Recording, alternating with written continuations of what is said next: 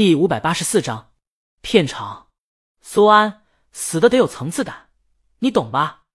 周浩看着他在说话间让野怪打死，是挺有层次感的。这时，韩小小溜达过来，我服了，相隔千里，你们都能约起来。周浩，别处跑，你工作做完了吗？韩小小，我工作是平面设计。周浩，平面设计的会构图吧？你去盯着取景器。看看构图怎么样，韩小小，你当心，我学会了，把你踢了。周浩不屑一顾，江总监在游戏里让人欺负了，我在帮他报仇呢。你踢我，也不看看谁是大腿。韩小小，谁欺负江总监了？江阳，我怎么听你幸灾乐祸的？没有，绝对没有。韩小小拿出手机去超话看戏了。对了，江阳问韩小小。床垫那儿有消息了吗？现在是新的月份了，万一有广告预算呢？江阳，这是很重要的工作，别以为你在千里之外就能耽误啊！我，韩小小让他们等着，我现在就寻摸两根路灯。他顺手给直播兄的帖子点了个赞，然后收起手机去忙了。这次别看是广告，场面一点也不小，堪比电影，道具和细节抠的都很细，就是打招呼、作揖的手势。都专门向唐教授请教过。相对的，片场工作也很多。现在周总撂挑子，韩小小不得不忙起来。他去看一眼监视器。这并不是说韩小小真要抢周总的饭碗，他对自己平面设计水平很有自知之明。他就瞅一眼，看看刚才周总在休息前让剧组改正的问题改正没有。经江南老师介绍，来这演次要角色的于安正好在旁边休息。他看着韩小小看监视器，你还兼任大监？韩小小，于老师，你怎么骂人呢？于老师虽然因为骚扰的官司名声不好，但在剧组的地位还不小，毕竟老戏骨了，在演戏和剧组事情上都能指点一二。于安，大监就是给导演看监视器的，这属于片场黑话。哦，韩小小记下来。于安的兽医助理惊叹：“韩姐，你什么都干啊？”太厉害了，韩姐在片场无处不在，上管导演，下管盒饭。这剧组可以没导演，但不可以没韩姐。兽医助理好奇：“韩姐，你每个月的工资多少？”于安瞪他一眼：“哪有当面问别人工资的？”韩小小六千。于安愣一下，兽医助理嘴快：“啊，也太少了吧！我虽然不发工资，但我工资比你高。”于安给他一脚。他向韩小小道歉，他以前经常跟猪打交道，不会说人话。没事。韩小小觉得这兽医助理也太傻了，不发工资，工资再高有什么用？他接着说了说自己上个项目奖金的数目，给了兽医助理一个小小的震撼，也不多，就一个小项目。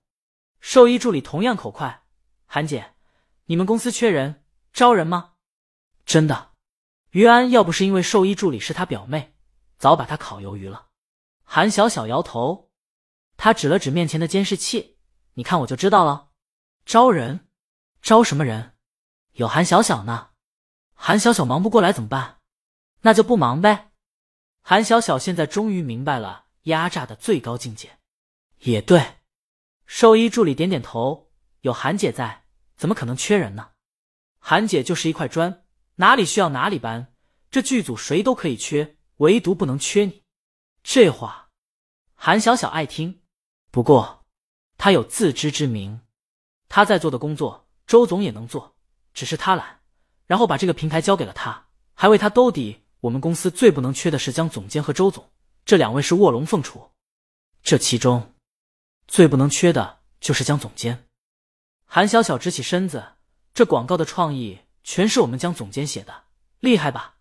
就是天天不着调。还真应了那句话：“男人至死是少年。”也不知道我偶像看中了他什么。韩小小唯一能做的就是让他着调一点，让他的作品绽放于世间，配得上他偶像。在他这个脑残粉眼里，大魔王就是最棒的。当然，韩小小在解决房子问题以后，也想看着自己的生命跟着这些作品放出跟偶像在台上同样耀眼的光芒。至死是少年，只不过是在这个世界上。有人把他当孩子看待罢了。于安听不见韩小小的内心独白，他只是对“男人至死都是少年”这句话有些感慨。他觉得韩小小就是这样的人，把片场整理的井井有条，一面鞭策，一面又把江阳的创意、周浩在片场的灵光一闪，不折不扣的执行，真是又当爹又当妈。他都有心思把兽医助理换了，挖韩小小过来了。不过，刚才听了听韩小小的奖金后，他把这个念头默默的当屁放了。他先给表妹发工资吧。韩小小认同的点下头。你说的对，江总监不着调，全是我偶像宠的大魔王啊！于安差点忘记了，这才是真正站在江阳身后的人。他很可能早把江阳公司的人都考察过了。难怪有韩小小这样的人才。于安相信李鱼一定做过这些事，因为他没出事前在某次娱乐盛典上见过李鱼。那时，李鱼在娱乐圈的影响力已经比他高很多了。于安当时对他印象特别深刻，但不是因为他特别有才华，而是他聪明。这个聪明不是智商特别高或者情商很高，而是于安当时没想明白。在打过很长时间官司后，现在听韩小起、李鱼，于安忽然明白，李鱼的聪明是有种法律思维。当然，这不是什么了不得的思维，但确实让他变得不一样。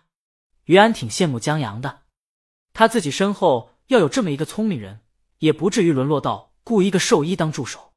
当然，李鱼对人生有规划、有目标，还很冷静，知道自己想要什么，能让这样的人挑中江阳也挺厉害的。于安抬眼看了看现在的剧组，看这个广告就知道了。这时，两位银行工作人员走过来：“韩总，周导又去玩游戏了。”他们就是当初去广告公司见识过韩小小他们懒散的两位工作人员。他们跟着来片场了，相当于制片人过来盯进度和质量的。等到片场后，他们的下巴再掉一次。他们收回以前对韩姐的偏见，也就当初没把偏见说出来。如果说出来的话。他们现在愿意当面道歉，韩姐才是不可或缺的人。若没有韩姐鞭策，他们得为进度操碎心。不止韩姐，别的人也不可或缺。譬如那个黄什么的工作人员，统筹那么多群演，干得十分漂亮。谁在拍摄中敷衍黄，那谁一定看得出来。他的口头禅就是：“你们当我不存在吗？”